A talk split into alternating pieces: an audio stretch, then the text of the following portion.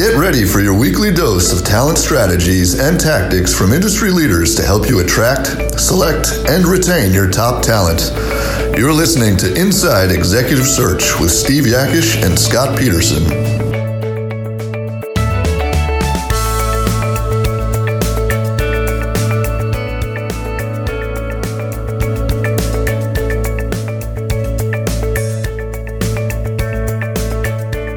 Welcome to the Inside Executive Search Podcast. My name is Steve Yakish, and this show is for business owners, board members, and executives exploring strategies and tactics to attract, select, and retain the very best.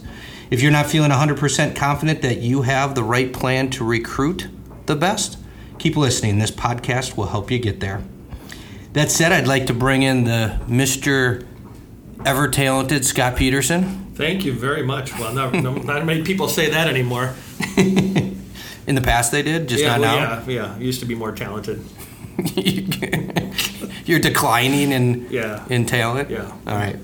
Anyways, welcome everybody to the podcast. This is our first podcast in our kind of third segment, which is about retention. Right. So the game plan today is to just give you a quick review of the selection podcast. So I think we had 5 episodes. Mm-hmm. Well, plus the bonus. The offer one. Episode. Yeah, so we got 6 of those that we'll do a quick review and then also give the listeners a preview of the upcoming 4 or 5, which are all going to be around retention strategies, tactics, best practices, etc. Sound good? That sounds perfect. All right, well, I'll recap for us. So we went through the selection process, and really to simplify it, came down to 4 main components. One is who should be on the team and what is their role in that. So that's kind of the first 2. The third one is how to evaluate, and whether it's behavioral-based questions, cultural questions, and then we had a pretty lengthy part about the assessments and the different times, or the different types, I should say. And then when, just kind of the pace, how do you keep momentum in the interview process, etc.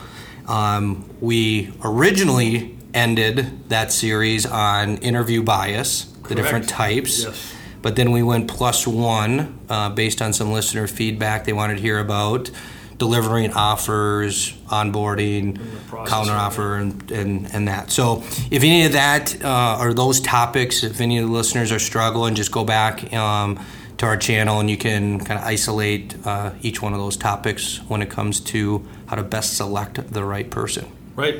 Perfect. Did that sound good? Did I do okay? I think, yeah, you did fine. I think they should go back and listen to all the episodes, though, to really get the full impact of what we're doing. 11 of them? Correct. All 11. So this is number 12. Good. All right. So I'm going to turn it over to you a little bit here, Scott. We're on for a preview of retention, mm-hmm. and we've kind of bucketed them in kind of what we think will be 4 podcasts, but there's probably 7, 8, 9 different topics. But we'll bucket them into hopefully 4. Yep. Maybe another. Super podcast show, and we'll go +1 and add something else maybe. Yeah, you never know. Based on the feedback we get and sort of reflecting after our podcast, sometimes we get some bonus thoughts coming through our minds. So the super show, podcast. The super show. All right. Well, walk us through some of the what we'll kind of be talking about here in upcoming weeks. Yeah, so we'll want to revisit one thing for sure, and that's getting back to our original, back in our early podcast, which seems like a year ago. The archives. But so the job fit, the culture fit, and the career fit. So if you do those 3 things really, really well, your odds of higher retention skyrocket. Yep. So don't skip those early episodes if you're listening today, because those really build to getting the retention that we want to talk about. So, again, job, culture, and career critical to the job or to the retention piece, mm-hmm. At least in the early stages. You want to do that. Second one would be onboarding and orientation. How are we gonna get this candidate, whatever position they are, could be executive. If it's a CEO, they might be sitting down with the business owner for a period of time. They might be talking to board of directors and board chairmen, those sort of things. What's the plan of getting them up to speed on their business, where they're at today, where they want to go, challenges, staffing issues, whatever those things are, get them orientated to the organization as quickly as possible. Cool. And then that's a good segue into the third topic is tools for your executives, right? Yeah, you want to encourage your executives to get part of peer groups. So leadership groups such as Vistage, Allied Executive, I know we use here in Minneapolis, but anything that they can have as sounding boards. So just think of yourself as a CEO of a company. When you have a question or a concern about something, who do you bounce that off of? All the people that report to you, because then they might say, well, he doesn't know what he's doing, or he doesn't understand what we're going through. So to be able to have a peer group that you can ask questions to in a very free way, non-judgmental way, is really important for longevity of your candidates as well. Cool. How about... we talked about offers, right, and how to present them and how to structure them and all the different components. But how about compensation for retention? What do you mean by that? Yeah, so obviously you've negotiated your original compensation package, and that's going to be, the first year, let's say. But I would encourage companies, and whether that sits within HR, typically probably does, or board of directors has a compensation committee, typically, they should be reviewing the compensation for the organization, especially at the executive level, to make sure that they're staying competitive and make sure that total rewards and other things that are maybe non-monetary. Just recently Target has announced new paternity and maternity leave and doubling the amount of time. They're giving 20 extra days a year for if your kid's school gets canceled because of a blizzard and you have to stay home or find alternative daycare for them. They're going to cover those things for 20 days. Wow. So those are the kind of things that companies need to stay up with and learn what their competition is doing. My guess is after Target made that announcement yesterday, some significant corporations are really looking at that today. Yeah.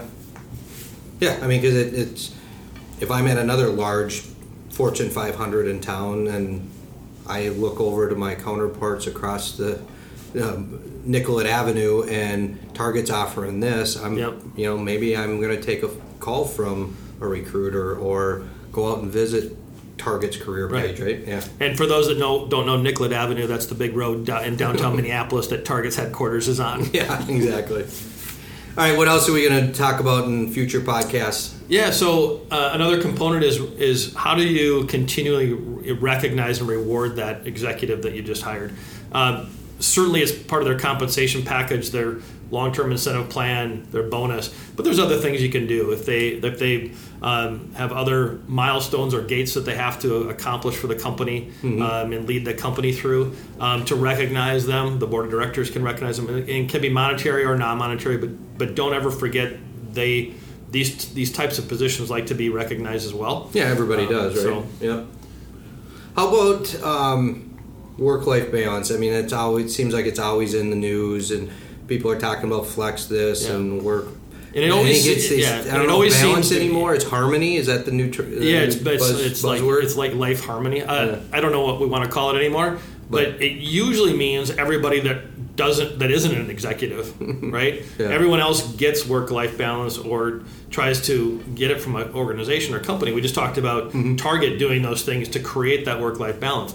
I would argue that you need to keep your executives in that sort of space too, because now you can attract some very talented people that might want or need or really like these extra benefits, extra total rewards that we talk about today. Yeah, let's face it, just because you have a large title doesn't mean you don't have a life after work either. Right, you don't have to work 80 hours a week. Right, yep, exactly.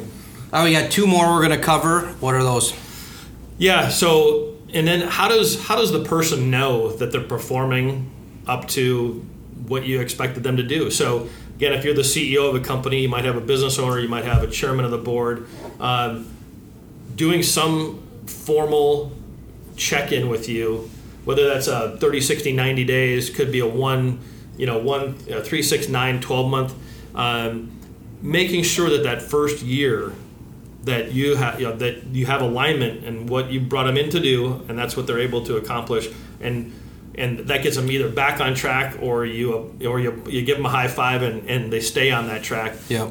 It's just important communication that they're receiving feedback that they're either doing things right or they need to be they need to pivot and try something else. Yeah. No, it's a good point, and we'll get into it in the podcast coming up. But I think everybody talks about high levels of communication, feedback, work-life balance, all these things that we're previewing for everybody but the executives, and the executives get ignored. So, right. I'm excited to go through the next handful of podcasts with you. Yeah, we'll dive deep into these. Yeah. Yeah, so I think based on that list, we got a good 4, if not 5, additional podcasts to cover in the weeks to come. Yeah, and if there's anything that you ever hear on these podcasts, I know we say, hey, seek myself out on either LinkedIn or verseek.com. We'd love to hear from you. If there's future podcasts or future information that you'd like to hear, just let us know. You can contact us through our website, and we hope to make these even more interactive as we go forward. Yeah, and likewise, if you're, these are typically 10-minute podcasts, maybe 12. Last week was 19. Taylor, how long was last week's? 20 minutes, so that one's a little bit longer. But, if you ever want to go in deeper dialogue, maybe we kept it too high level and you want to go deeper, like you said, Scott, yeah, it would be fun to have people reach out and ask questions. Yeah, perfect. Cool. So like Scott said, look them up on verseek.com or on LinkedIn. Track us down if you got further questions. Subscribe to us on all the podcast channels if you continue to like what you hear. And look forward to diving deep into retention strategies, tactics, and maybe even a guest speaker. Ooh. Maybe. Another cliffhanger. All right, everybody. Thanks for listening. We will talk to you next week. Sounds great.